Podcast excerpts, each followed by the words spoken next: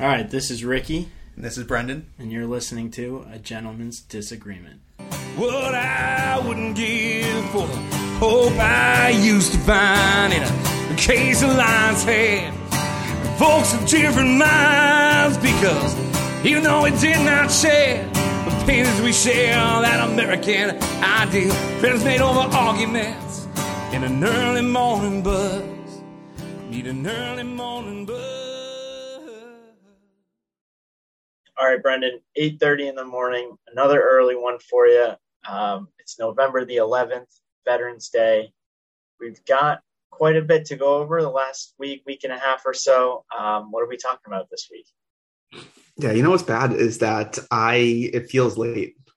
it's like it's it's almost eight thirty in the morning, and I'm like, man, like it's I slept in this morning. It's great. Uh, but happy Veterans Day to everyone out there. We know we have some veterans that uh, are listening or kind of usual listeners and uh, people who have family members and friends that have served. And this is like one of those holidays that we talk about where we are excited to get that little extra time to do some extra work or record a podcast. But um, hopefully, you and I and everyone else out there takes some time to recognize and honor all of the veterans in our lives. Um, you know, Memorial Day is that day to celebrate the veterans who paid the ultimate sacrifice, but everyone that served the country has, has paid, uh, you know, we, we, we owe all a debt. And so hopefully we take a little time today to, to reach out to those people and, and, keep them in our, in our thoughts, um, especially uh, today. Uh, but with that said, like to your point, there's, there's a lot that's happened in, in the last week. Um, the last episode that we had was previewing election day, particularly around the mayoral race in Boston, but uh, there were other elections going on last last Tuesday, particularly the the governor's race down in Virginia, and we'll talk about that in in some depth, and the governor's race in New Jersey a little bit, and the mayoral race here in Boston. So we'll do some like individual looks at the, those uh, elections, but also try to zoom out and see if we can come up with any trends or um, you know kind of bigger takeaways from like the elections as a whole last Tuesday. Also, this past Friday night, the House finally passed the Biden infrastructure bill. Uh, this is something that we've talked about several times in this podcast. It's it's been really happening for the last like seven or eight months. Uh, was it's been a whole process, and uh, but it's finally been passed, and you know, I believe this coming Monday, Biden's going to sign it into law. So we'll talk about that for a little bit, um, and then uh, in some kind of sadder news, but there are a couple of of deaths that that we wanted to uh, acknowledge over the past couple of weeks, and so um, we'll we'll do some reflection on a couple people that have passed uh, recently. Um, so, like you said, it's it's a jam packed episode, but um, I'm excited to talk about all these things. But Ricky, uh, as always, before we get into it, uh, we got to remind everyone that this podcast is, is brought to you by the guys over at Cannon Hill Word Wordworking. They've been making handcrafted, high end uh, tables and desks here in Boston since 2018. Uh, and, and Ricky, they, they sent me over a message this week. What are they What are they saying? All right, they said that they're worried about discrimination in our banking system. Are they now? Yeah, yeah, and uh, I heard from from their founder. He, he, went into the bank the other day with a sack full of sawdust, uh, but he wasn't allowed to open a shavings account. These guys, where do they come up with this stuff? uh, yep. But uh, if you are interested in getting uh, a great table or desk or something along those lines, you know, reach out to the guys over at Cannon Hill Woodworking. You can find them on Instagram at www. Uh, at, um, find them on Instagram at Cannon Hill Wood or online at www.cannonhillwood.com. Um, let them know that we sent you. Holidays are right around the corner. You know, nothing says "I love you, Dad" like a nice new table. Exactly. All right. Well, when we return, we'll uh, we'll get cracking here. Sweet Virginia, if it's all just a game. Oh, tell me, my darling. Oh, tell me what part I should play. So we're going to start by looking at the results from the Virginia election. And the reason that Virginia is seen as such an important election is that it's a, a quote unquote off year election, which means it falls in between the year of the presidential election and the midterms for the for Congress. And so it's one of the few national elections that you know can give like the first sign of how things are going for the party in, in power and so in this case the biden administration was you know, really looking at this as a chance to like see if if the momentum that the you know democrats had potentially gained um, through capturing the presidency last year was was still going and republicans are kind of looking at it in the same manner looking at like all right republicans did better in Congress last year than people expected. Are we going? Are Republicans going to keep like those same uh, kind of gains and momentum happening in Virginia? And the president, quite unusually, actually invested a lot of time and resources and energy into this Virginia gubernatorial race. Like to his credit, it wasn't like a hands off. Like we'll see what happens. Like they really you know invested in this race and and they made it clear that it, meant a lot to them and you know Biden was out there holding rallies and he he dispatched his people and they were doing uh, fundraisers like pretty much everyone was was pulling for the Democratic candidate who is this man named Terry McAuliffe who's a longtime fixture in uh, Democratic politics in general and in Virginia in particular. He was facing off against um, Glenn Youngkin, who was a businessman, a first time candidate. And so kind of like big picture wise with Virginia, it's it, has become a battleground state in, in the 21st century. Uh, it used to be pretty staunchly Republican. It became you know a little more blue under like during the Obama administration or like the, in those elections, and then uh, Biden won the state by 10 points last year, a pretty convincing victory in a state that was seen as purplish. And so a lot of people are forecasting that Virginia had become a little bit more of a blue state. Uh, obviously uh, that's not quite true and virginia is, is firmly purple as we can see from the results from last week so uh, the republican glenn youngkin defeated uh, the democrat Terry McAuliffe by two points uh, in in the race last week and it's it's a big deal I, I guess the question is like how how big a deal is it yeah I, I think that is definitely the right question. It's it is interesting the variety of takes that you that you saw sort of in the in the headlines right following the election, like Democrats getting clobbered. This is the end of the world. This is like clear uh, rebuke of you know everything that Biden's been doing and what's going on in Washington, trickling down to Virginia. Um, and, and just like the the like the the variety of reasons for it. It's you know Republicans winning the culture war or, or whatever. I I don't think that this is a huge deal. Massachusetts, true blue Massachusetts, we've had a Republican governor for like ever, minus like a few years of Deval Patrick. I think what it's really more emblematic of is a, a broader issue and I mean and and certainly we'll get into like some of the progressive policies or platforms that may have been detrimental to Terry McAuliffe. But I think at the end of the day, when I see these results in Virginia, I see not people who are like totally, you know, who have become totally different people since Biden was elected by 10 points in last November, but kind of the broader problem of the progressive movement is that a lot of people believe in the ideals but are not necessarily interested in like seeing it change their lives you know in their backyard the the nimbyism type of thing. I think we see that in a lot of very very like blue cities and states that vote reliably blue on federal elections but then come to um, come to their own neighborhood and it's a little bit it's a little bit different. I don't know. How are you reading things a little bit different because people like want like realistic policies that are good for like their families. Yeah, I think that that makes a lot of sense. I totally agree with that. Uh, and when it's like not out there, we can do like high in the sky, like all right, this, this is going to affect me, but like that seems like a good idea in theory. Yeah, that seems like the progressive movement. Yeah, totally writ large. I totally agree with that. Uh, I, I, I mean, I, that, I, I, no, I mean, I what I what I think I am seeing, and it is it is true. A lot of the policies that progressives are pushing forward would require sacrifices from the people who are doing well today. And that is a, like, it is totally, as you were saying, like, it's very easy to say, sign me up for equality. But then when someone's like, okay, but not, you know, like, you have more than everybody else. So we have to take what you have and, and like, do something with it and then you're like well wait a minute. I said like equality over there.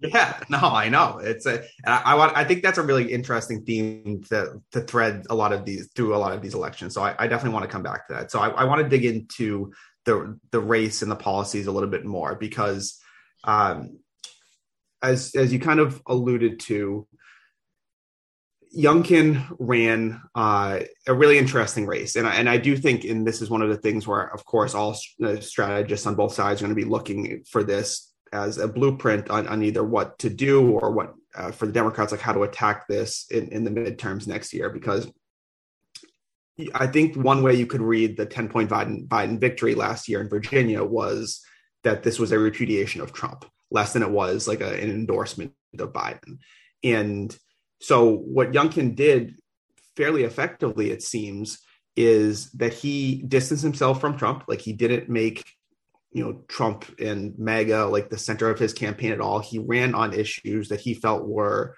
uh, important to Virginians. and particularly he centered education as as like his his big thing. And education of course, like in the news, and we, we've talked about this previously, like critical race theory is like the, the buzzword that's in the streets. And he definitely alluded to it, but he kind of meant education more broadly in terms of like some of the masks mandates that a lot of parents aren't thrilled with, and some of like the vaccine mandates and some of the school closures over the past year, and um, critical race theory, of course, but also like school choice, which has been a tr- traditionally like Republican belief. And so, like education, when you can kind of center that as your campaign and let people take with it take from it like what they want, I think is really effective. Where you can say like the people out there that are like really anti-critical race theory can latch on to Youngkin, but you can also latch on to him if you're like, hey, I'm, i really believe in school choice, or I, I, don't like feel like my kids should still be wearing masks in school. And so like those type of of issues, and of course like there's like the traditional like fiscal conservatism and, and stuff like that that was part of Youngkin's campaign, but he managed to somehow energize like the Trump voters without overtly appealing to them and also and without turning off like all of the moderate voters too. So i just want to get like some some numbers that came out uh, that I, I, thought were interesting. So uh, Youngkin won in the suburbs 53 to 47 uh, he won in rural virginia 64 to 36 and for non-college whites he won those voters by 76 24 so like he he was he managed to like it's a rare combination, and maybe that, that's a credit to both the candidate and his campaign that you were able to win suburbs of like generally speaking like higher wealth, higher educated voters, but also win rural, less educated voters uh, as, as, well. And not that those are even splits, but like he was able to take from a lot of demographics to put his win together, and that for Republicans, I mean, that's definitely something that that's the gloating that's happening and be like, look, that's the that's the game plan. That's the blueprint. Like that's what we're going to do to take back the House next year and to you know tip the Senate back in our favor. Yeah, I mean, I, I think you gave a pretty rosy picture of how they how they sort of ran their campaign. Like I I think it was a little bit more. Um, I mean, one, you're absolutely right. Like he, he knew that you know touting uh, a big support from Donald Trump wasn't going to be a winning strategy in a place that Biden carried by 10 points. So, like, he didn't even invite Trump to campaign on his behalf. But what he did do was, in sort of subtle ways, kind of take on issues like critical race theory, which we know are like big punching bags for uh, Trump's base. So, in like, insofar as he could make sure that he held on to those Trump like voters by, I think, I forget exactly. There's like a, Virginia has some case about like banning books in schools. Like uh, some mother wanted Song of Solomon like removed from the reading list or something, or Beloved, one of those uh, Toni Morrison books. And um, like the idea, I, I think Terry McAuliffe ended up getting caught in a debate saying like parents shouldn't be deciding what their kids like learn in school or something. And that was a, a huge like hit point for the Youngkin campaign. Like terry mcauliffe believes that we should indoctrinate your children in critical race theory and that you shouldn't have anything to say about that. Like that i mean you know what i mean? The, so there is certainly he was able maybe to like appeal to maybe higher minded republicans by not fully waging in that war himself. But I think what I learned coming out of it is that that was very much a part of the campaign. It's like, how do we make sure that people are afraid of what the left will, like the left, whatever, you know, the big boogeyman will do to your children? And it is, it's kind of a classic Republican tactic in that we're like one side is advocating for a change from your traditions and from like how you like grew up. And that's i think a very scary thing and it will always be a problem for progressives and especially if you get a soundbite like somebody telling you that you shouldn't have a say in how your kids are like educated all of a sudden it's a, it becomes a big deal. And I, I mean i think you could potentially argue this is a problem with elections because even a governor's race that had a fair amount of publicity to it I don't think you like really learned a ton about the candidates going into going into November's race. Um, and so you get a soundbite or two, you have a few national ads that are running, and that's what you make your decision on. And certainly, I, I mean, there are other things too, right? Inflation, uh, general like cost of things getting more expensive. Virginia's got a huge issue with rising costs of housing. I mean, not, they're not unique to that, but it's it's definitely a big big problem for them as well.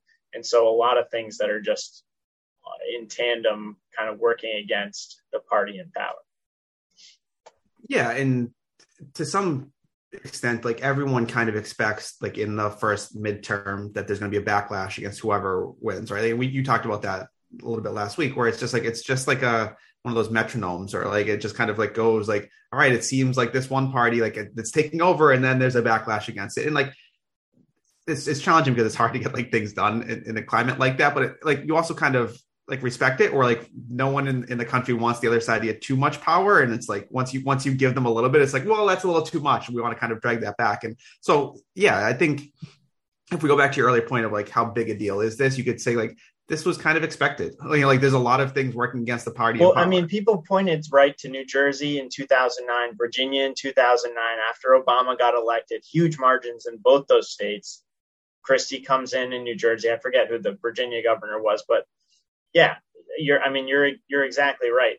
It is very energizing to the side that lost, whereas the side that won tends to take a play off. It's like you know, we did the thing now. We can we can back off. Right. And but I think that that was like a headline I saw a lot this week. Well, it's like 2009 all over again. And I think that was really devastating to the Obama agenda, right? Is that like people, to your point, were like, hey, we did it, right? And everyone kind of sat back and patted themselves on the back, in some ways, rightfully so. But because there was such a backlash against him in like the, the 2009, 2011 elections, he wasn't really able to get very much done, or certainly not the things that he wanted to get done in, in over the course of his, his his tenure. And so I think yeah, it's a question like there are probably a lot of voters that were more worried about like what happens in Virginia in particular. But it's I do think there is an element, and you said this too, of like the backlash against like the the national kind of Democrats. And so when you look at what's happened, you know, over like the the latter portion of this campaign, right? We had the disastrous Afghanistan pullout. We've had like really like these this rising inflation, which is is quite high. We have supply chain issues, like you know, gas is up, and all all of these things where you kind of look at in the Democrats.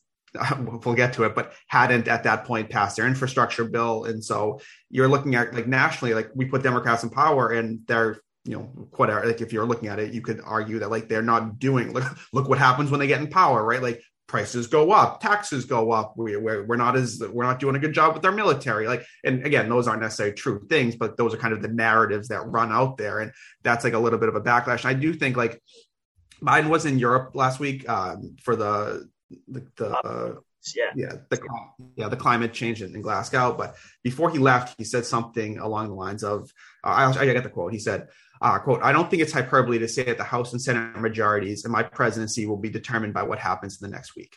Uh, and uh, it's not for me to say it's hyperbole. He said it's not. And I like to his point, like the Biden administration was very invested in like, look, this is this is important for us to kind of keep if you're in the Biden administration, you want to say like, hey, we've done a lot of things over this, you know, these first, you know, 10, 11 months of our presidency. We want to keep that momentum going.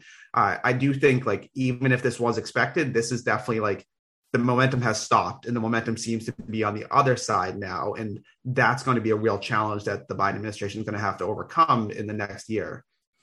Yeah, uh, it's, I, I think that that is um, a really good point. And I, I'm, I'm, i forget her name. Uh, a, another a, a congresswoman from Virginia was basic, basically said, you know, the country elected you to stop the chaos, not to be FDR.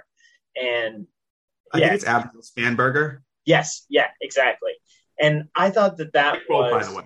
Great, it's great quote. It, it's an amazing quote because I think it's half right, right? Like I think you know the the energized progressives were not hoping for him to just like come in and just hang out and do nothing they really wanted to see this but the moderates you know the ones that got pulled back from who had voted for trump maybe in 2016 were really just like you know we're sick of the tweets and we just want all the noise to stop and what they got was more noise just from a different side obviously I would I would argue at least more productive noise, but at the end of the day, still a lot of uh, turmoil, like the, a lot of um, unrest in in all all sorts of different uh, sort of like forms of the word, and that to me was a big portion, right? I think.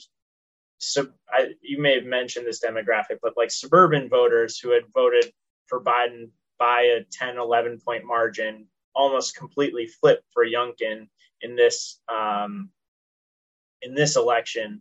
And I think those are the people for whom, yes, government is important, tax policy is important, but like they don't require uh, the subsidies or like you know the big portions of government spending that are looking to address social inequality are likely not going to affect them in, either direction. So um, when it comes to that voting block, like what matters to them, I, I think you, you know what they're what they're seeing in Washington is more of what they didn't want to see.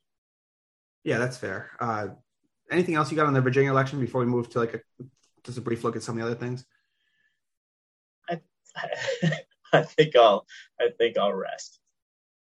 All right. I guess like my last point and something you had brought up earlier, where critical race theory, while it's like not was not as far as I know, like actually being taught in Virginia schools and is not really being taught in, in many schools, it's become this kind of boogeyman for for the right. And we we did a whole episode about it previously. So if you're interested, you can go back and, and listen to to that. Um, but it is one of those ideas that I do think is is like big on the progressive left, which I would say like in like the Northeast corridor in like the you know for better for us like the ivory towers of like academia, right? Where like that's where this idea originated, and it's it's being pushed at like the upper levels of um, graduate schools and, and universities.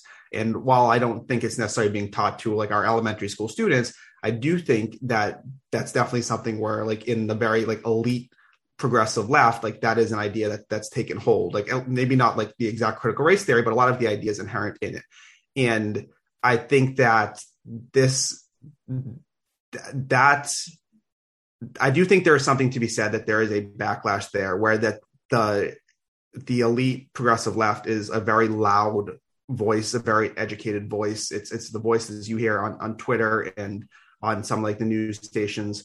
Um, but I don't think that represents the vast majority of like moderate Democrats. And I think those are the people that even if they maybe kind of to your earlier point, like generally believe that like we need to do better with racial equality, when you're kind of like bringing those things into like theoretically their schools and their children, like they're not in favor of that either. And so I, to me, like this was a little bit of that progressive elite left uh, is just like wildly out of touch with the vast majority of the United States. And and like that, and you hear that on like the, like all those voices on Twitter, like they're just not representative of like real people out there. So, I mean, I think there is an element to that. I think there is also an element to Republicans knowing how to get their voters afraid of of yeah, just like to be afraid and vote for them because I think there's a lot less of like you know they're out there saying critical race theory over and over and over again. But like you said it's it's not we're not talking about critical race theory as like a subject in somebody's third grade like social studies like curriculum. Like it's just not there. And so while yes i i, I think a lot of some of some of the literature and, and the writings that will come out of you know you're right to point out like these elite universities where professors are sort of pontificating on like you know whatever it is and then kind of writing up this is what i think is the root cause of the problems in society. And then republicans can take a, a, a snippet of that and basically say that you know they're you know they're blaming you and they want your children to hate themselves and like all this other stuff. And it's like i mean you know maybe in some like far flung circles there are elements of that but it's you know similar with the you know the term woke and like wokeness which is like a huge thing that that republicans talk a ton about but like kid you know younger progressives don't use that word. Like that's not part of the lexicon that they use to describe themselves anymore because the idea was once you know people are people were viewing things like young black men being shot by police, unarmed black men being shot as individual incidents. And the idea around being woke was that no, you need to like open your eyes and see that this is happening kind of at a national level and that there's like something more uh, pervasive and systematic about this. That was the idea that like, you know, you can't just look at these things individually, but it slowly became anytime somebody ha- has something to say about a a word, then all of a sudden they're like trying to be woke or too woke. But it's like a weird thing when like white people get a hold of a word and just like ruin it. Like that's like essentially what happened. And now it's like in this in this social sphere that has nothing to do with like what it was originally intended to do and now it's being applied in all these ways that it's not and it's become a very effective tool for republican strategists to say look older white voters are very turned off when they hear this stuff. So let's do everything we can to make sure we associate everything that comes out of democratic like policies with wokeness, with critical race theory, with like some kind of indoctrination. And we have a way to motivate voters who are not going to really dive deeper into these issues beyond that. Like I like I, I agree that I think there is an element of it that it it's clearly out of touch and not resonating as well with people. Similarly, defund the police, like abolish ICE, a lot of those kind of extreme terms. But I feel like they were extreme because they were within a minority of people. Then they were picked up by sort of strategists on the right and amplified as if this is what you should be afraid of. Whereas in many ways, it's not, I don't think it was ever like a center of the the party platform to like bring critical race theory into schools, but it was clearly on the ballot. Yeah, no, I'll agree with that last point, and that, that was kind of what I was trying to get at. Is I don't think it's a center of like the Democratic platform, but I do think that, like some of the loudest voices that you hear are these people that are, are essentially saying, and this is like been a constant reason why I dislike the progressive left is like we know better than you, and like we we, we will tell you like the reasons for like systemic problems here in our country, and, and then we're gonna like you know everyone should be doing this right? And i don't think it's the center of like the democratic platform and like i agree with that it's been amplified on the right as a kind of a boogeyman but I, it, it it's the reason that it's even out there is because you have a lot of loud voices that are kind of saying these things right? It's not the right didn't make this stuff up out of nowhere yeah i guess. right. yeah I'll, I'll, I'll give you that all right. Um, so the New Jersey governor's race, that was the other one that was kind of shocking. So everyone knew or expected at least uh, the Democratic uh, Phil Murphy, the incumbent, to to win. It was as like the weeks got kind of close to the election, it, it, people thought it was narrowing a little bit, but uh, the morning after, so last Wednesday, November third, uh, the his opponent Jack Ciattarelli Ciattarelli uh, was was leading him, uh, and there were some there were of course other votes that hadn't yet been counted, and some mail-in ballots. Of course, Democrats tend to do better with in those sorts of um, you know general buckets of, of votes. Uh, so Phil Murphy did end up hanging on for a, a, really tight, narrow win, but that was another one where Republicans felt like a lot of momentum because that wasn't a race that the Republicans really expected to be competitive. And then all of a sudden, you wake up on the day after the election, Republicans were winning that race. So that was another one that people pointed to of like, look at the momentum, how it's changing. Uh, another thing in New Jersey, and this has gotten a lot of press. I don't know how like true this all of this whole thing is, but whatever. Uh, this guy, uh, Edward Durr, uh, a guy, he's a truck driver, had never held public office before. He claimed he spent like $153 on his campaign and he unseated the the incumbent New Jersey State Senate President Stephen Sweeney. Uh, and so this was another massive election, which was like kind of making the rounds on social media, at least of everyone pointing this guy, being like, "Look, you don't need to have a lot of money, you don't need to have like any like real experience in public office. You just need to have the right beliefs, and and people will will vote for you, and you can take out this saving setting president." Which uh, honestly, I mean, it's a, it's a big deal. Like, in, I mean, not for me, but like in New Jersey, this guy was like the Senate president. He was one of the most powerful Democrats in the state, and he got taken out by you know a, a former truck driver. No, not disparaging truck drivers, but it's uh, it, it, was unexpected. Yeah. So, any thoughts on on either of those races? Yeah, like literally the second most powerful Democrat in the state. He sets the agenda, the legislative agenda, um, in his role. So, and I think he had been there since 2010. So it's not not like, yeah. I mean, here's the thing nobody knew who this truck driver was like it was i think he had basically one ad and it was him sh- like shot on a cell phone video like getting out of his truck.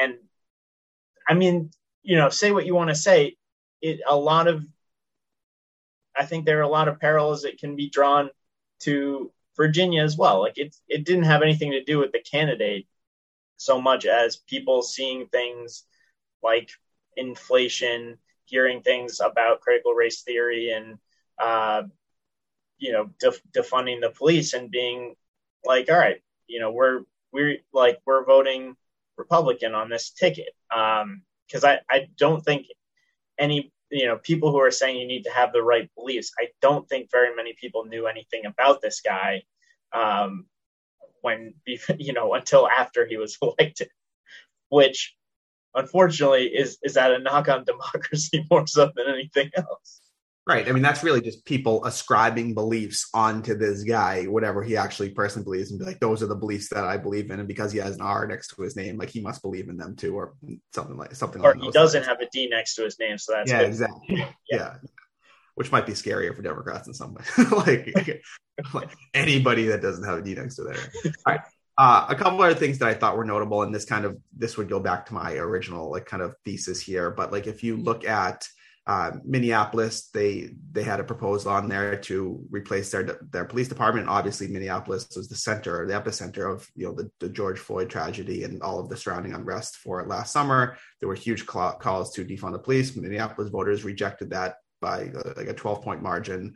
Um, in Seattle, another very blue um, progressive city, they elected their first Republican to like a city position in, in, a very long time. The Seattle city attorney is now Republican because the Democratic candidate was, you know, advocated for the abolition of the police department. And so we saw this kind of throughout some of these big, as you mentioned, like blue progressive cities where you know, theoretically, if you had rolled the calendar back a year, you had all this momentum for defunding the police. And and again, we we've talked extensively about what that actually means. But when voters actually had a chance, even in these cities, to do what so many of them seem to have wanted to do, or at least that was the narrative, they rejected it. And I mean, that goes. I mean, you could connect the New York City race, as we talked about too, like to that as well. Of there's a there's a narrative out there that you know people are anti-police or that it's time to defund the police. But when push comes to shove, even in the most progressive cities, voters are rejecting those ideas.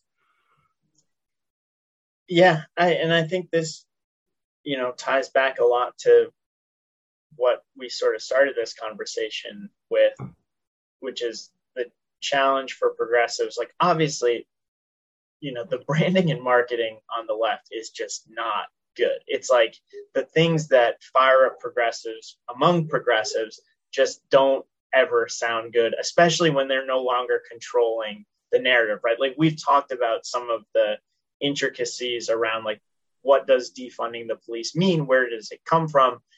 It you know the or, origin being more of like a we need to handle crime from a different angle rather than just adding money to the police force. Like that is a very reasonable thing that I think a lot of people could say, okay, like maybe that's something that we could try. You say defund the police, and all of a sudden it's a very like, and then and you have nobody to explain the nuance. Then you know you've lost the battle before before it's even started.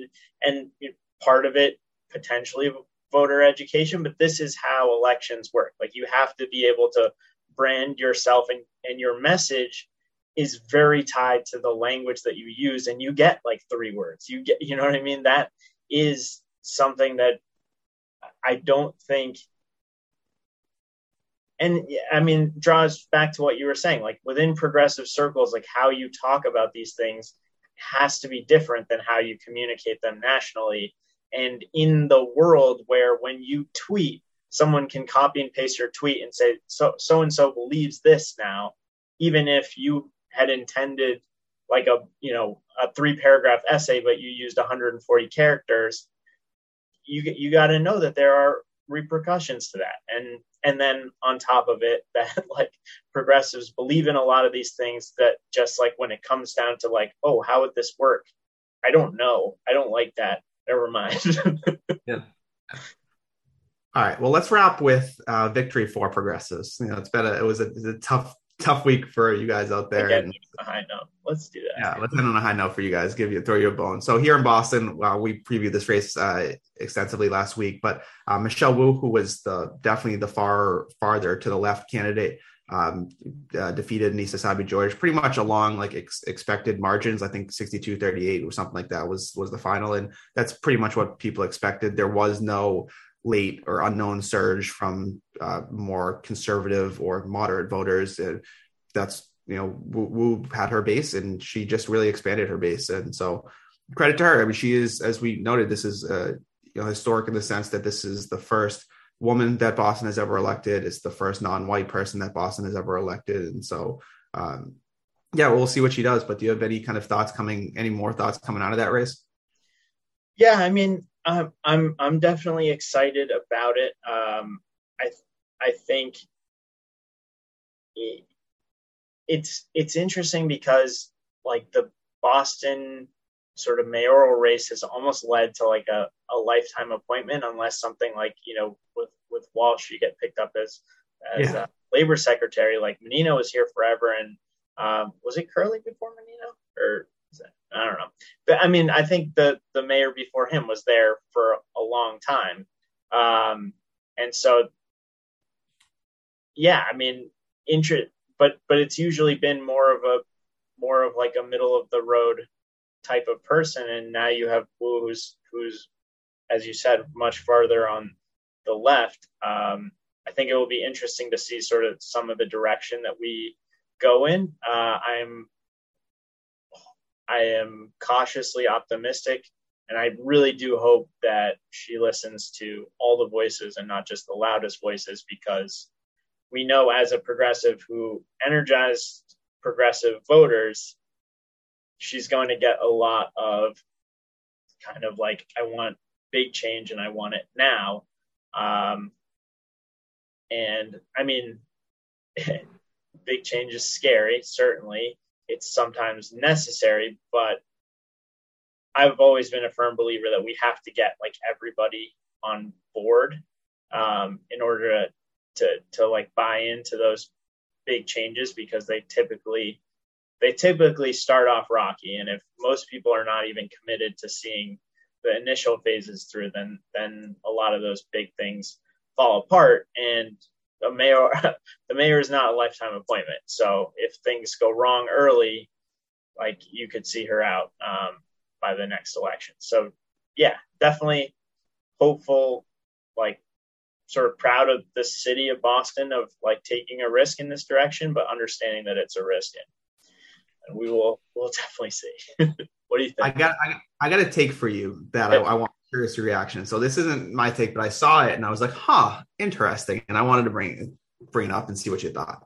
So I saw this that the, the the election of Wu was basically saying that there's no place for like moderates here in Boston anymore, and that the, the coalition for Wu were like wealthier, elite people from Boston, many of whom have moved into the city uh, either from the suburbs or from after having graduated from the many like elite colleges and universities we have here, and a coalition of poorer people that depend on like um, a lot of the services that government provides. And so, and I, I, think that's a fair assessment of her coalition is kind of like the, the quote unquote elite progressives, wealthier people, and also a lot of people that do depend on government services.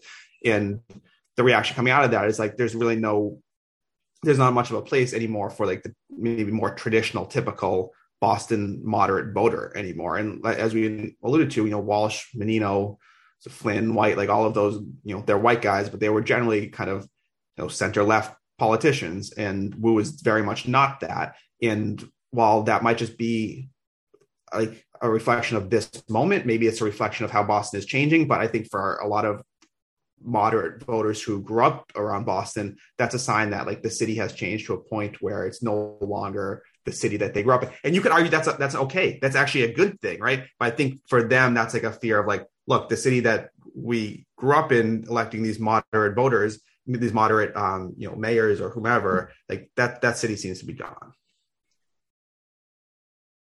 yeah it's it's an interesting question certainly boston has seen a lot of demographic shifts in the last 20 or so years explosion in tech and like uh, bringing a lot of wealthier you know elite university graduates um, into the city and unfortunately displacing in many parts like middle class white voters who are sort of the the base of like the previous sort of generation of elected officials within Boston.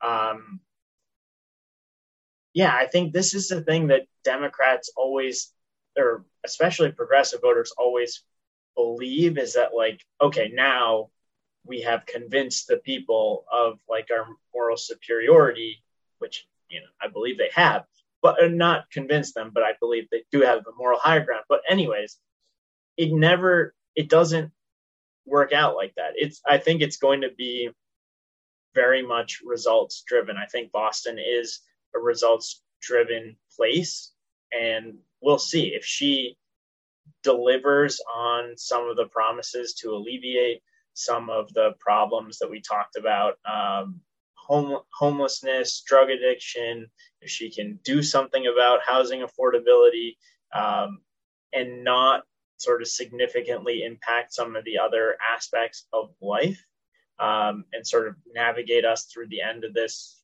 hopefully, the end of this sort of pandemic era, um, then I think I think yeah, I think we'll see a double downing of progressive policies. I think if it goes in the other direction, I wouldn't be surprised at all if voters flip back. Um, I don't. I I think one of the things that I appreciate appreciate about Boston is I think that I mean, and of course, being a homer and biased, that I think there are thoughtful people here, and I I think people have sensed that now may be a moment to go for a change like this, and we haven't had an opportunity like that, like you said, a, a momentous election, and they're sort of see, doubling down and seizing the de- seizing the opportunity. But I don't I I don't think for those who are more moderate, who may think like, okay, now we're in for like a, a spiral or a, a landslide. I don't I don't see that happening. I, I would see us course correcting if if things were not going well. If things go well, then you know, like like in any other place, you're not gonna mess with it if it's not broken. What's your take? Are you are you are you worried the future of Boston has no place for you? no, I'm not worried about that. Um, but I feel like I can fit in. I'm a chameleon, Ricky. Can, I can fit in whatever. I, I, I think yeah. There's there's some sense that like the metronome that we talked about earlier, particularly if if Wu does go for some bigger swings in her first couple years, I think I could see the metronome swinging back. But uh, I do think there's been a fundamental change, like demographically, is these older white voters are either dying or moving out to the suburbs for various reasons, or being whether they're being pushed out or they're moving out for you know reasons that pe- people typically do. And while Boston continues to be a center for immigration and bringing in uh, people from all, all over the world, and that's definitely increased, uh, you know, in recent years. And as as you mentioned, like a lot of people continue to move here, like richer people, which is which goes to like the whole, you know, the housing market, the explosion in, in housing prices, or like we talked about last uh, in terms of the gentrification that we talked about last episode. So I, do think there is some there's a, a, a more fundamental shift than like than a transitory one. Um, that doesn't mean that we're going to be electing progressives every every four years going forward. I don't think, but I, I do think that there are certain demographic shifts that um, portend a bigger change in Boston politics than just this one election. Um, and again, I'm not even saying that that's a bad thing, but I do think that that's a fair assessment to say that look, like things have changed and, and 60 40 is like it's it wasn't you know it's not a small margin and and, and that was with Wu, who's a maybe more extreme candidate than a lot of candidates you're going to get in Boston. So I do think there's something to be said for that that Boston, like the typical Boston voter base, has has changed. Yeah, I I I don't disagree with any of those points. I guess maybe one of the things I would say on the the margin is that Wu started her campaign when Walsh was looking like he was going to run for reelection. Essaibi George came in like you know much much later to the game, and she you know barely won uh, the the chance to to sit in the November election like by less than a percentage point over Campbell and um, the acting mayor Janey. So. Uh, I don't know that she had like a full run up to really establish her candidacy, and Wu was a little bit more of a household name. She was always going to get the votes that she was going to get, but then there are some people who are going to show up on election day and not really know, you know, who the candidates are. And I wouldn't be surprised if more of them were familiar with Wu at least going into that election than Essaibi George. And so there's there are a lot of dynamic it's it, it it is you know trying to understand who the average voter is and what they know about the candidates going into the polling booth i think is a really interesting thing because we we're constantly trying to figure out like you know why does this demographic vote this way or this and you know and we're pointing to policies and things like that. But there's a lot of i mean i did you did you know any of the other candidates for Boston City Council on that ballot? Like, had you heard of them? Aside aside from the ones who are sort of sitting city council. So sitting city councilors, you may have seen their posters around, maybe have heard of a few things that they've done. But like new folks running for city council, I had to look up every single one of them. And that like and I was because I did my ballot from home, I could sit and do that with my computer screen. Like folks going into the uh, going into the booth for the first time, I can't imagine have any idea who those people are that they're voting for. Are they voting based on what the name says? I like I'm confused. well, that's so, one place to leave our election talk. yeah, well, I mean, I guess I guess if I'm going to actually put a, a cogent thought together on this, is that I think it is it becomes very easy to look at the headlines and think about here are sort of the broader higher level reasons why things are going. And maybe those are the main drivers. But i also just knew as an individual going into that going you know going in to fill out my ballot that even though i think of myself as somebody who is well informed you know beyond the top line i didn't know and i, I hardly knew anything Yeah, so, that, that seems like a fair like takeaway about elections. And I mean, you've alluded to it several times in this episode, and we've talked about it previously. Like that's not necessarily a good thing, but that's the reality. And so, like as, as candidates and as like people observing it, like we also have to like keep that in mind. Yeah, definitely. All right, so when we come back, we'll get into maybe some of the of, of fallout of of uh, of these election results, um, but we'll we'll talk a little infrastructure. Straight to your heart. And all of this distance won't keep us apart. Well, Ricky, it's finally happened. The House has passed the Biden infrastructure bill. It's a BIF, uh, bipartisan infrastructure bill, BIF, as it's been kind of known out, out there. Uh, so this bill, like we've been, like I said in the like opening, we've been talking about this bill for eight What's months. BF?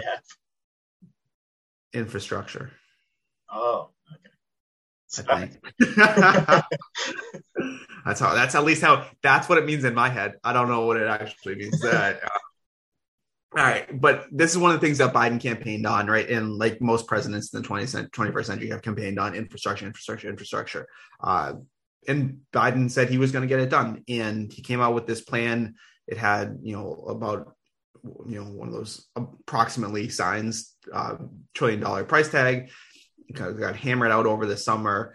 Um, finally, in August, the Senate passed it. And the Senate passed it uh, like 69 to, to 30 or something like that. Um, and so, one of those rare, particularly in this day and age, like true bipartisan compromises, everyone kind of got on board with it in the Senate, uh, except for more like far right Republicans, but all all the Democrats voted for it and 19 Republicans voted for it. So it was one of those things. It was like, I think we talked about it back in August. Like, all right, it's actually happening. Like, credit to everyone. But then it got to the House and it was an absolute mess.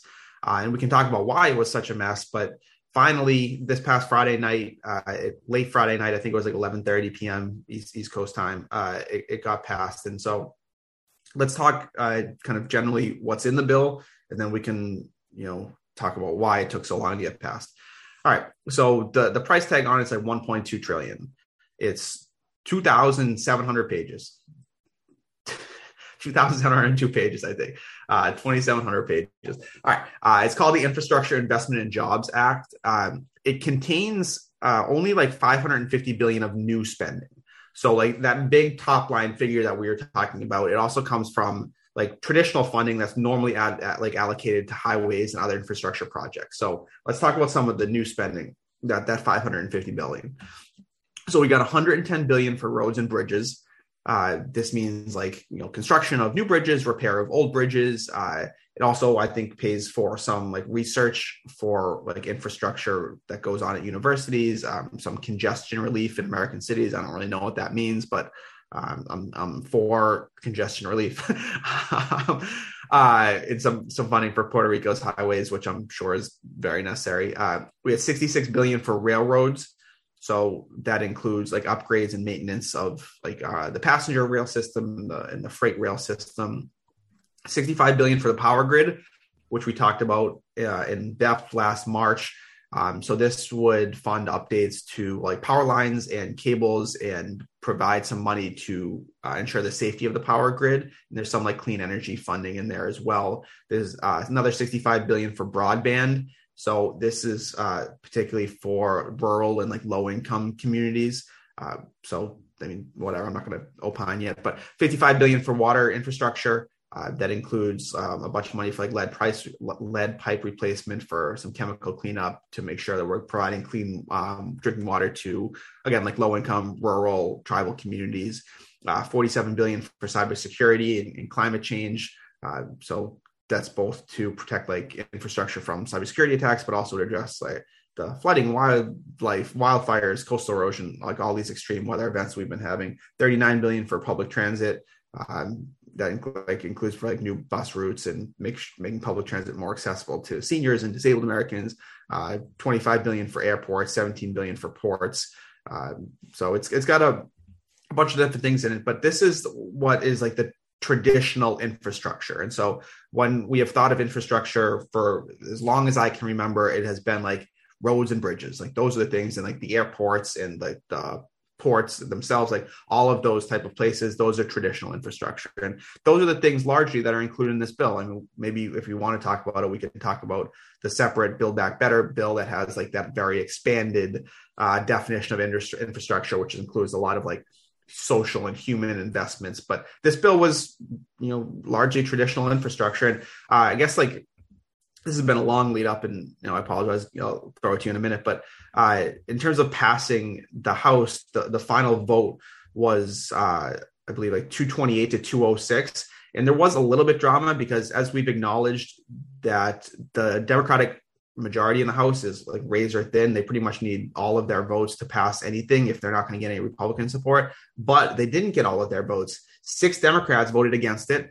Uh, probably no surprise to anybody who pays attention to the House, but uh, those people included AOC, Ilhan Omar, Ayanna Pressley from Massachusetts, Rashida Tlaib, Jamal Bowman, Cori Bush, all voted against it. Um, and so that, you know, put the onus, everyone turned to Republicans, like if, or any of the Republicans going to support it. And credit to these people, 13 Republicans came forward. Uh, I am not going to name them all. But I guess probably the one that people would most know is Adam Kinzinger from Illinois. He's been probably the most outspoken, um, kind of anti-Trump or anti um, January 6th, which shouldn't be controversial, but has been.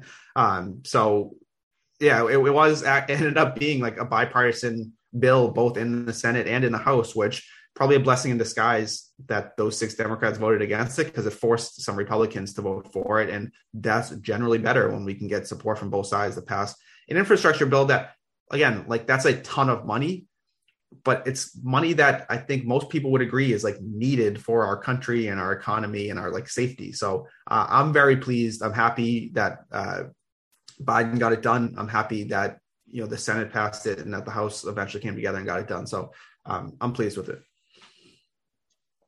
Yeah, it's I mean long, long overdue.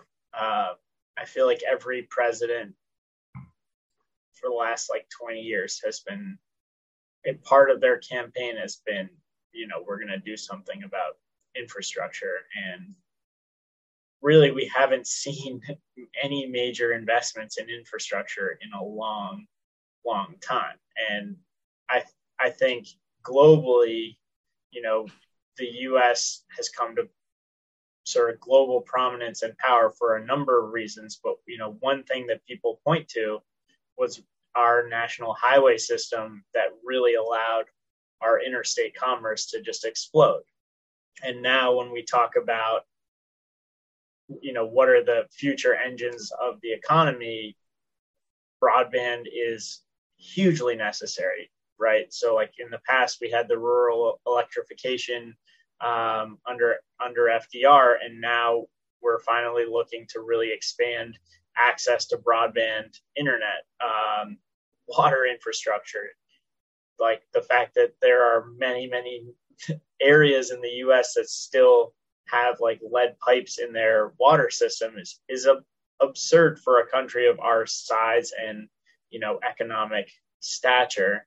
And so yeah, it's it's definitely good to see. I think it's I think that difference between the marketing of a 1.1 trillion, 1.2 trillion dollar uh, bill versus 550 billion.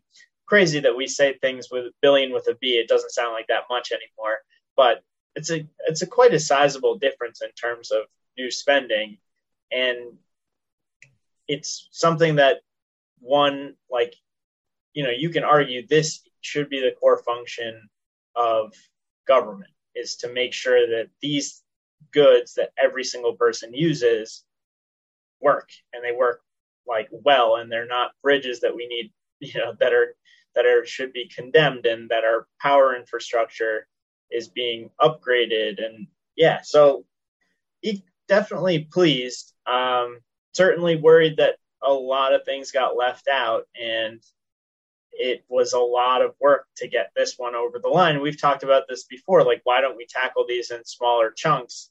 And it's because it's like a lot of these people can't stand to be in the room together for that long. So once they do one thing, they're like, all right, I'm taking the next two years off. Yeah, and this is like hard to believe given that it's 1.2 trillion dollars, but this is a smaller chunk. you know what I mean? Like this was one of the like, all right, we can all agree on this at least, right? And not that we can all agree at all, but like that's that's something.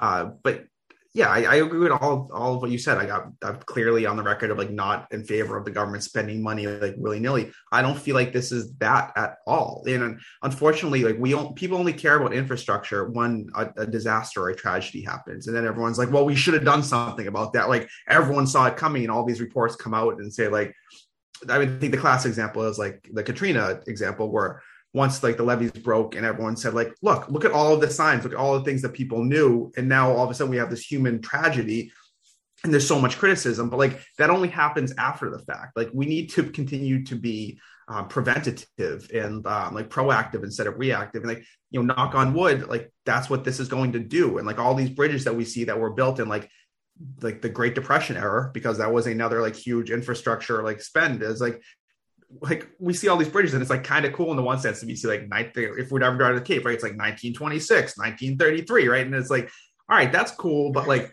uh like like i don't know that these bridges were meant to have like this load of cars and trucks going over them for 100 years here you know uh and so i'm, I'm excited not like i don't know where like all of these money this money is necessarily going but it's i i, I it seems necessary to me and i'm i i like this is spending to your point that i think the government should do.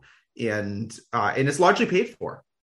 Like they, they, this isn't just like hey we're going to run a like a, a, bigger deficit although i think they will in the short term. But like a lot of this is being offset with other taxes and um, some, some of the money you were saying is like tax credits for energy stuff. So it's like this isn't this is really exactly what i think should happen. Is like all right this is like the money that we need is going to a you know, worthwhile cause. I think most people can agree. Like this country needs to run better and be safer and, and, and help our economy. And uh, it's it's going with money that's not just pulled out of thin air. We're not going to print more money. We're going to find a way to pay for this. And uh, so, in that sense, like this is everything I think that government should be doing. I'm, I'm thrilled with it.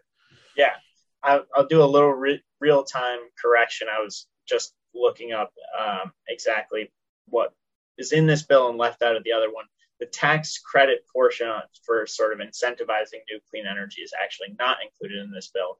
I think this, like the 65 billion for power infrastructure, is like what you're saying, predominantly for transmission line extension, which we talked a little bit about it, but our, our grid was sort of a, a patchwork uh, system sort of put together and, and basically just like daisy chaining things from from one side or the other and we've been long overdue for kind of investing in long distance transmission, um, specifically when we're going to try and put a lot of this renewable energy um, onto the system. But um, I mean, so here's a question: Why didn't why haven't Republicans done this? I don't know, and I think that was a persistent criticism of Trump and one of the like the few substantive issues I think Biden did a good job hitting him with during the debate is like you promised all these things and you didn't deliver on them. Like I don't like this this should have been a win, like an easy win for Trump. And I think if he had delivered it, like not that he would have necessarily won the election, but I think it would have been like a legislative thing that he could point to and say, like, look, I am the deal maker. I did do this after no one else did. But instead Biden gets the credit for doing that and he deserves the credit for doing that. Um, I don't know, man. Like it's crazy. This is a little off, not answering your question, but I don't know if you saw like the, the 13 Republicans that voted for it are now getting like death threats and, and like people are like calling them like it's like kind of funny, but also like in, insane. Like what like what are we talking about here? We're calling our Congress people and and like giving them death threats for voting for an infrastructure package. Like this like this shouldn't even be controversial. And I guess like the the only possible reason I could think about come too was like there are always priorities, right? And so like you gotta like you can't necessarily do all of the things at once. And so if the priority is maybe immigration or um, national security or like whatever the economy, like tax cuts or like there are only so many bills that you can really spend like your political capital in terms to get passed. And so even though Trump or you know said infrastructure was one was one of them, it clearly wasn't one of his top priorities because if it was, he would have gotten it done.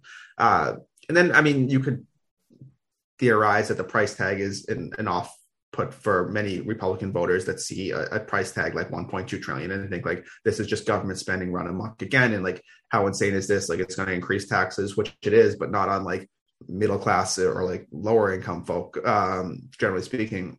Uh so why didn't they get it done? Yeah, I don't. I don't have a good answer for you. Those are my theories. Uh, but I, again, I want to emphasize like it's just insane to me that like the climate is so toxic that someone could vote for an infrastructure bill and now then has to like defend themselves. It's that makes it's, it's that that's frightening.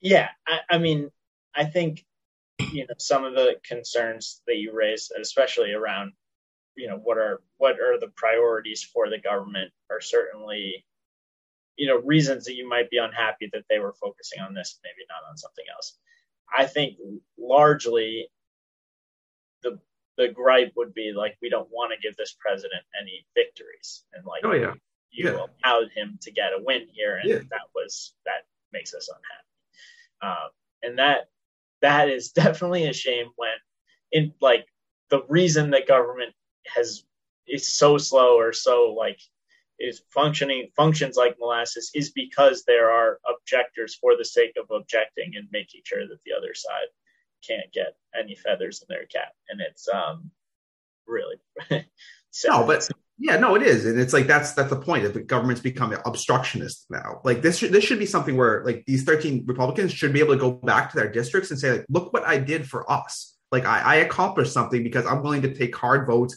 and I got X amount of dollars for our district. Like that road you use, that bridge, our airport is now going to be better because of my vote. Th- This is a win for Biden, of course, but it's a it's a win for everyone. like it, like I, that it's it it sucks that it's like it's it's drawn down he's like, I can't believe like and, and Trump's a huge driver of this, right? It's like I can't believe all these like weak Republicans caved and gave Biden this win. It's like that's not what happened. Like theoretically, you're electing people to go to Congress to make like our lives better, and it's hard to argue that like making like investments in infrastructure doesn't make the vast majority of lives here in America better.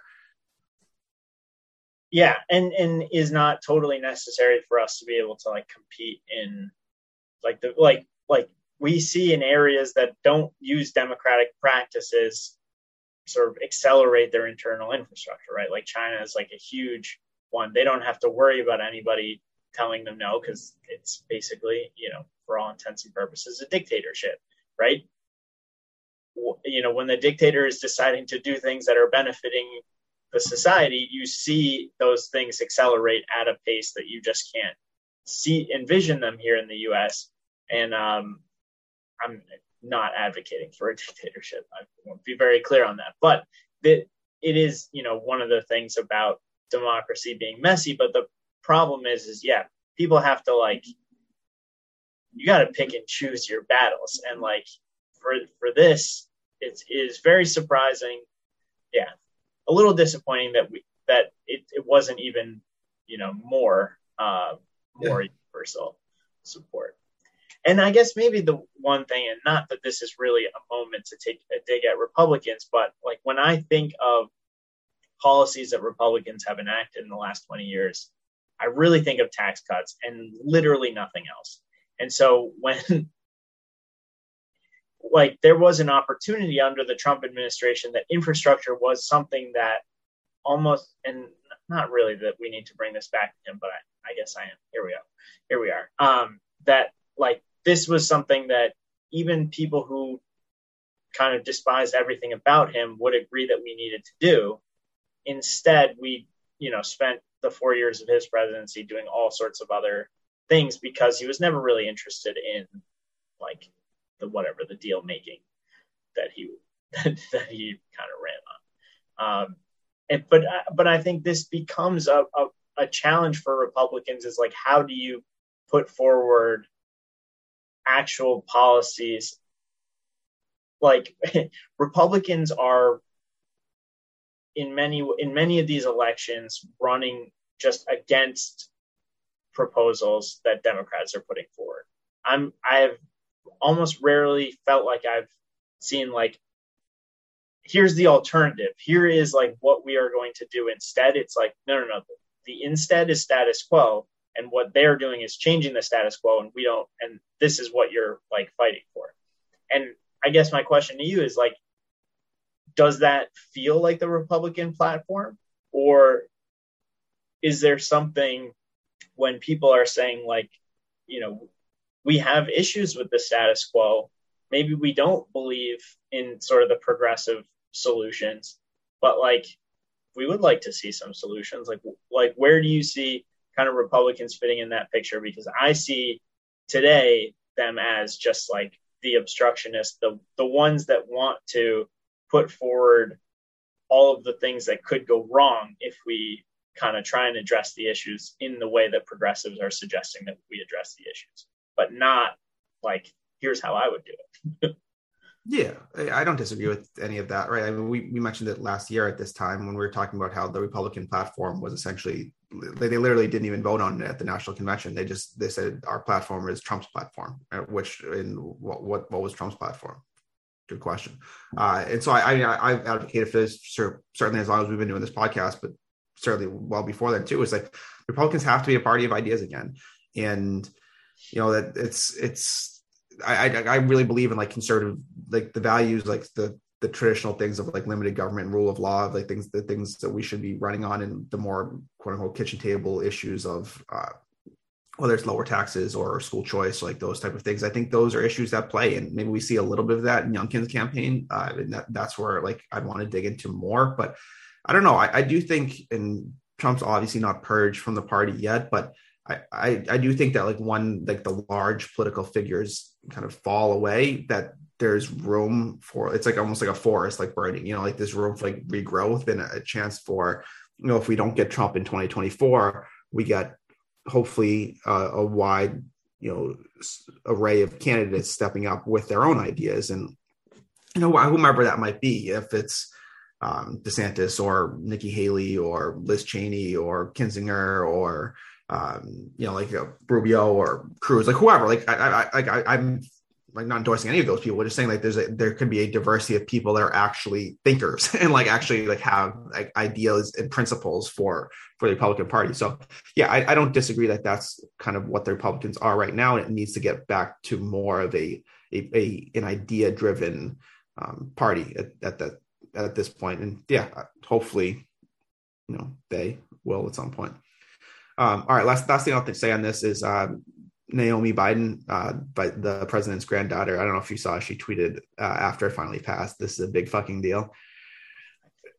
Yeah, which is like the classic throwback for um, Biden was caught on a hot mic uh, grabbing Obama's shoulders after he finally signed he signed his uh, Obamacare or the ACA in, into law, and uh, that was kind of one of the classic lines from the Biden, Biden vice presidency. So I thought that was funny that his granddaughter tweeted that after getting the infrastructure bill passed. All right. When uh, when we come back, we just got a couple things we want to mention before wrapping up. Um, I'll do that in a minute.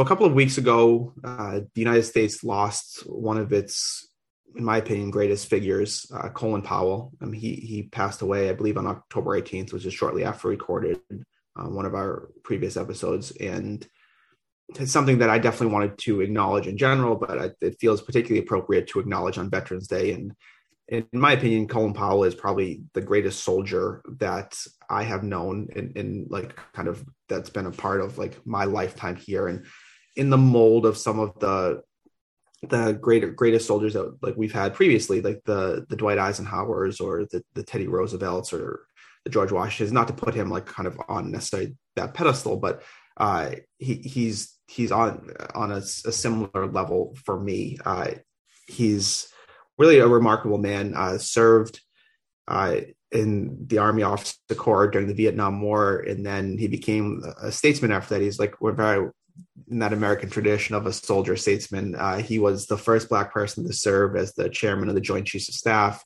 the first black person to serve as the national security advisor, and the first black person to serve as the Secretary of State. Uh, like honestly, I get like goosebumps even like talking about. It. Like it's like what an incredible. He's the he's the only person ever to have done all three of those to have served in all three of those positions. It's um, really an, an, incredible life and career. Uh, he, you know, he's been like if you look at like American foreign policy in the last half century. Like he's he's one of those like almost like a Forrest Gump type figure where he's like he's in all of these things. Like he's serving in Vietnam. He's he's serving uh, you know under the Reagan and Bush administrations, like during like the end of the Cold War and in the first uh, Gulf War, and then he's serving in the George W. Bush administration during the beginnings of the war in Iraq and Afghanistan. Like he's he's one of those guys that's just just everywhere and.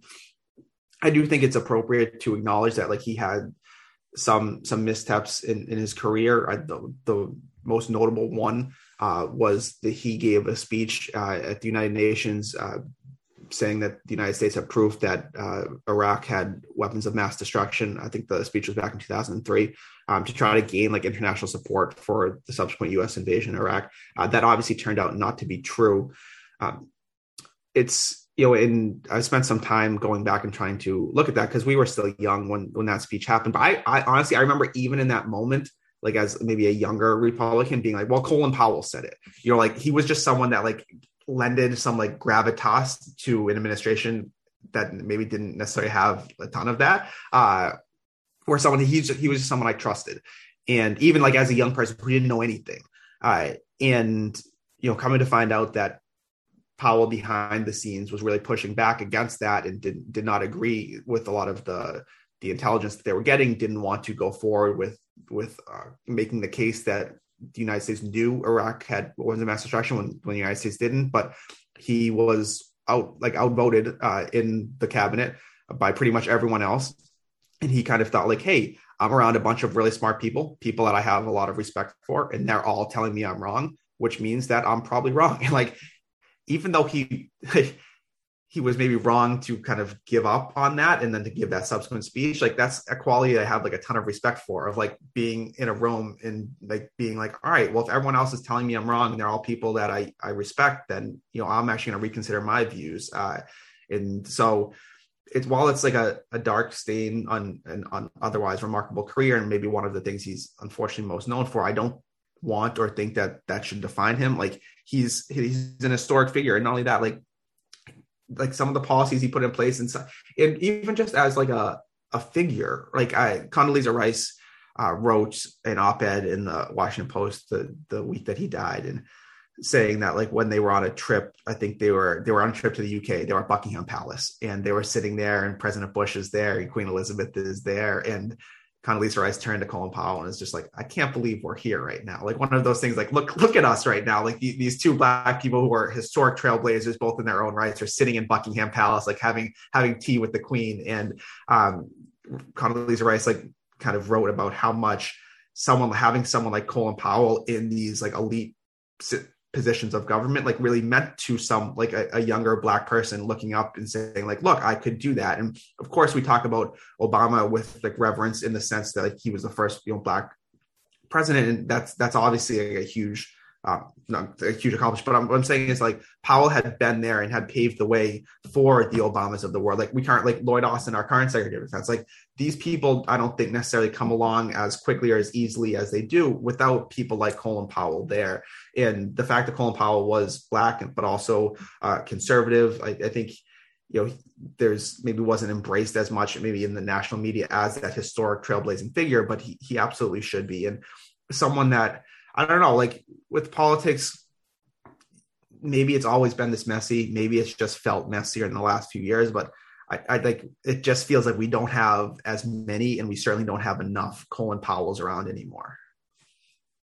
Yeah, I I uh, I think that was a beautiful summary of um, yeah what was undoubted, unquestionably just a remarkable life. Um, someone who politically, as you alluded to, sort of had kind of made some decisions that I might not have agreed with, but largely like had integrity as like a person. And sadly, it's just something we just don't get enough of. Um, and I, yeah, I don't know. I don't know that I have much more to add. Sure. Um, last thing I'll say is I actually want to kind of quote himself. He was talking about himself in, in an article, and he said uh, they the New York Times asked him to describe himself. Uh, and this is later in his life after he had been out of office. And so also like after he got out of office, he spent a lot of time. He started charter school. Like he, he invested a lot in like younger people, which again I always have great respect for. But when asked to describe himself, he said, "quote Powell is a problem solver. He was taught as a soldier to solve problems. So he has views, but he's not an ideologue he has passion, but he's not a fanatic.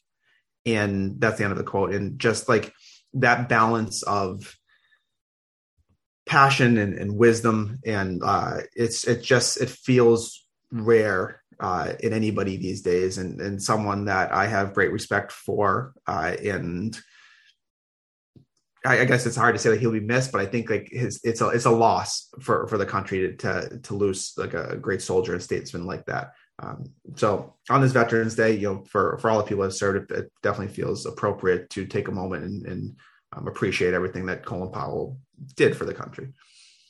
Yeah. Um, I it's t- tough to to follow that with this, but I did want to also acknowledge that uh, member of the Red Sox family, Jerry Remy, passed away recently as well. Um, I don't know if you have too many memories of him. I didn't actually really know that he was a player um, until sort of more recently, uh, but he's sort of a famed Red Sox broadcaster, um, and I've just like his his voice sort of narrating the games for me, especially growing up, uh, was a very fond part of my childhood, and um, definitely gonna miss him as well.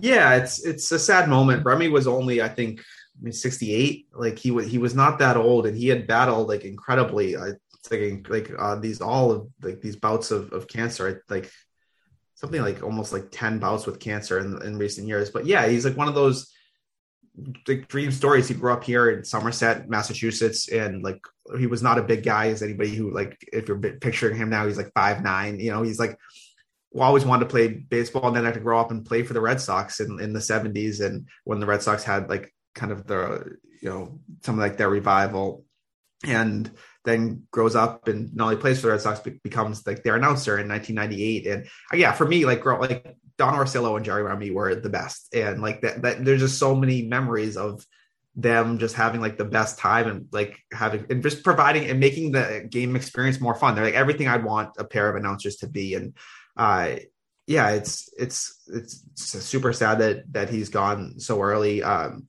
you know, he threw out the first pitch. Everyone knew he was sick, obviously, but he threw out the first pitch of the Yankees Red Sox wild card game just uh, you know a couple months ago, and so um, it's sad. It always felt like with all of these cancer bouts, he would have to you know in recent years take some time away from from the team and the games, but it always felt like he came back, right? And so it, it was sad to see that he would he was gone. I guess like the only other thing I'd say, I don't know if we ever talked about this, but like Tommy Heinsohn was the longtime Celtics broadcaster that passed away earlier this year, and it just feels oh, maybe this is just part of getting old, you know, but like all the, the voices that like I grew up with are Tommy Heinsohn and, and Jerry Remy and like, to have both of them gone in a year is, is sad. It, it's, uh, you know, I feel really lucky to have grown up rooting for teams that were really successful, but also had these like great announcers. And um, like you say, it's, it's one of those weird things that they're just like parts of your life, you know, and like not that I ever met like either of those guys and have no personal connection whatsoever to Jerry Remy, but yeah, he was the voice for 1998. You know, like that's pretty much like when you come to consciousness, or when I came to consciousness as a sports, as a Red Sox fan. So, like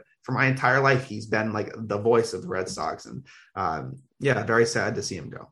Yeah, anyone who knows me knows that I hate most broadcasting duos, I, I, or like you know NFL, college football. Most of them just drive me up the wall, and I I like to think it's because like guys like Jerry Remy and Don Orsillo just set the bar super super high for what's like a you know a good they got a good banter they're covering the game they're giving me facts and they're like acknowledging when umps or refs are screwing up.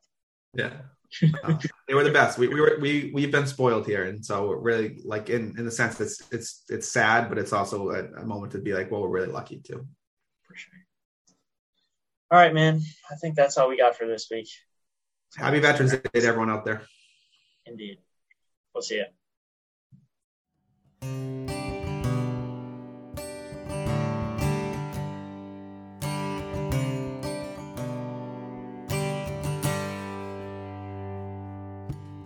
we stay up all night on Garner Avenue, debating all the issues of the day. No agenda, not yet. Talking heads, running around till we forget where it was we began. Some mornings you were away, some morning left your ego bruised, but what I wouldn't give for the hope I used to find in a case of lion's head. Folks of different minds because Even though it did not share pains we share, that American ideal. Friends made over arguments in an early morning buzz. Need an early morning buzz.